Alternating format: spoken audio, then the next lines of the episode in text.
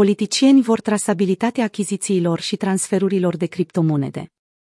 Legislatorii Uniunii Europene au susținut noile garanții pentru trasabilitatea transferurilor de bitcoin și alte criptomonede, în cel mai recent semn că autoritățile de reglementare înăspresc regulile pentru sectorul activelor digitale. Două comisii din Parlamentul European au decis, în comun, cu 93 de voturi, pentru și 14 împotrivă, introducerea unui regim mai strict pentru criptomonede. Această acțiune a fost catalogată de platforma de schimb Coinbase ca fiind o modalitate de a înăbuși inovația din domeniul tehnologiei blockchain. Sectorul cripto, care are o capitalizare de 2,1 trilioane de dolari, este încă supus unor reglementări neuniforme în întreaga lume.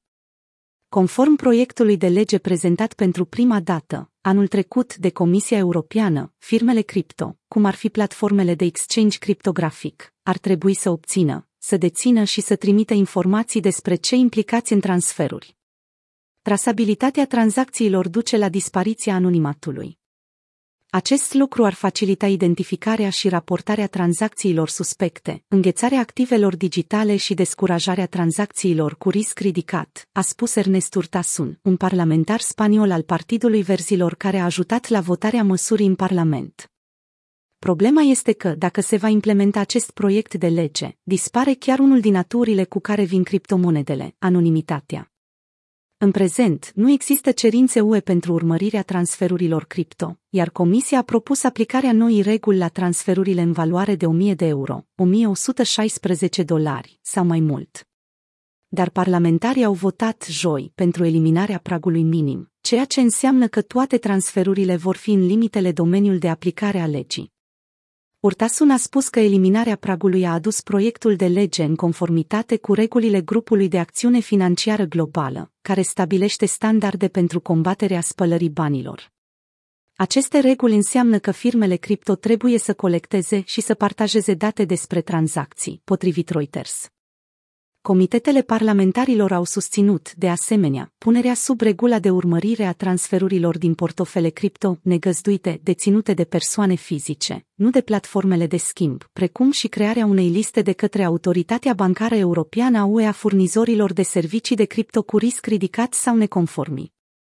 Directorul juridic Coinbase, Paul Grewal, a declarat luni pe un blog că numerarul tradițional, nu cripto, este de departe cel mai popular mod de a ascunde infracțiunile financiare. Statele UE au un cuvânt comun cu Parlamentul European asupra proiectului de lege, iar reprezentanții ambelor părți se vor reuni, în curând, pentru a conveni asupra unei versiuni finale. Țările au convenit deja între ele că nu ar trebui să existe un prag minim pentru urmărirea tranzacțiilor. Eurodigital în magazinele fizice. Pe de altă parte, Fabio Panetta, membru al Consiliului Executiv al Băncii Centrale Europene, a declarat că grupurile de discuții care explorează potențiala lansare a unui euro digital au sugerat că utilizarea monedei digitale în magazinele online și fizice ar putea fi un atu principal. Într-o declarație scrisă publicată recent, Paneta a detaliat concluziile focus grupurilor Băncii Centrale Europene privind metodele de plată digitale comandate în septembrie 2021.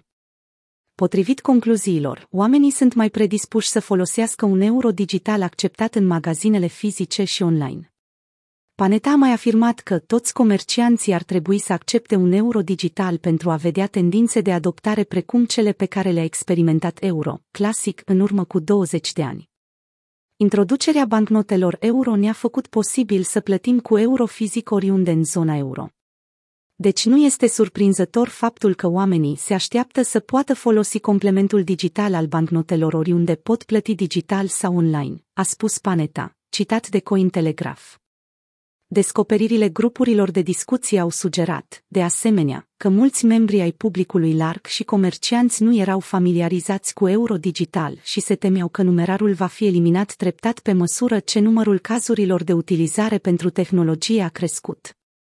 Cu toate acestea, odată ce le-a fost explicat conceptul, membrii focus grupului din publicul larg au spus că a fi acceptat pe scară largă în toate tipurile de magazine fizice și online iar aceasta este cea mai dorită caracteristică pentru un euro digital, în timp ce comercianții au sugerat că o cerere mare ar fi cel mai mare avantaj al lui.